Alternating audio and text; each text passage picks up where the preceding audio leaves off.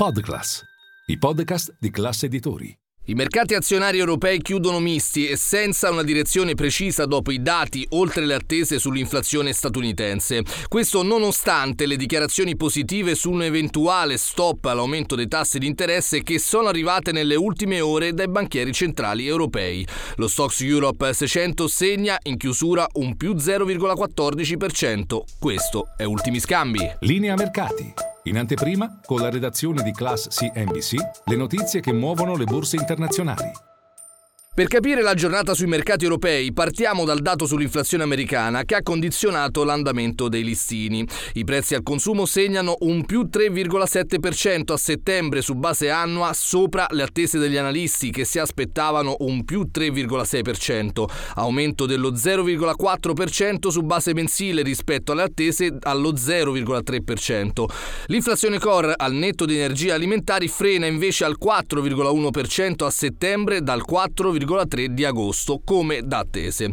Alla luce di questi dati, dicevamo, la chiusura di seduta europea è stata contrastata per le borse. Fussimib è salito dello 0,26% a quota 28.493 punti, facendo comunque meglio della gran parte delle altre borse europee. Il Caccaran di Parigi perde lo 0,37%, il DAX di Francoforte lascia sul terreno lo 0,22%, l'Ibex di Madrid cala dello 0,29%. Andiamo nel dettaglio di Piazza Affari, con le preoccupazioni legate legata al conflitto israelo-palestinese sullo sfondo, a tenere in piedi Milano è ancora il buon andamento dei titoli petroliferi e della difesa. Tra i migliori del listino, Leonardo più 2,58% di rialzo, Eni più 1,39%, Saipem più 0,6% e Tenaris più 0,56%.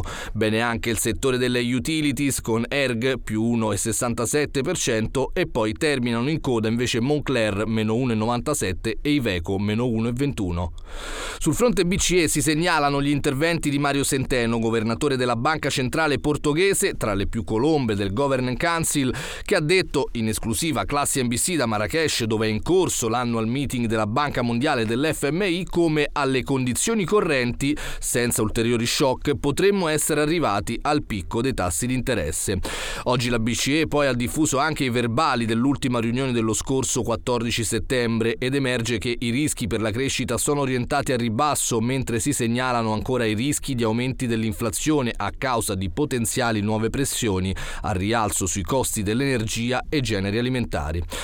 Fronte energetico in chiusura, WTI lieve rialzo a 83 dollari a barile, il Brent sale di mezzo punto percentuale a 86. La IEA, l'International Energy Agency, ha sottolineato come una forte escalation del rischio geopolitico in Medio Oriente, che rappresenta più di un terzo del commercio mondiale, rappresenta un rischio per il settore. Il prezzo del gas riprende a correre. Dopo aver segnato in prima posizione 46 euro al megawattora, i future viaggiano sui 53 euro in rialzo del 15%. 15%, oltre che per la guerra in Israele anche per la crescente incertezza che circonda le trattative tra Chevron, compagnia energetica americana, e il sindacato in un impianto australiano di gas naturale liquefatto.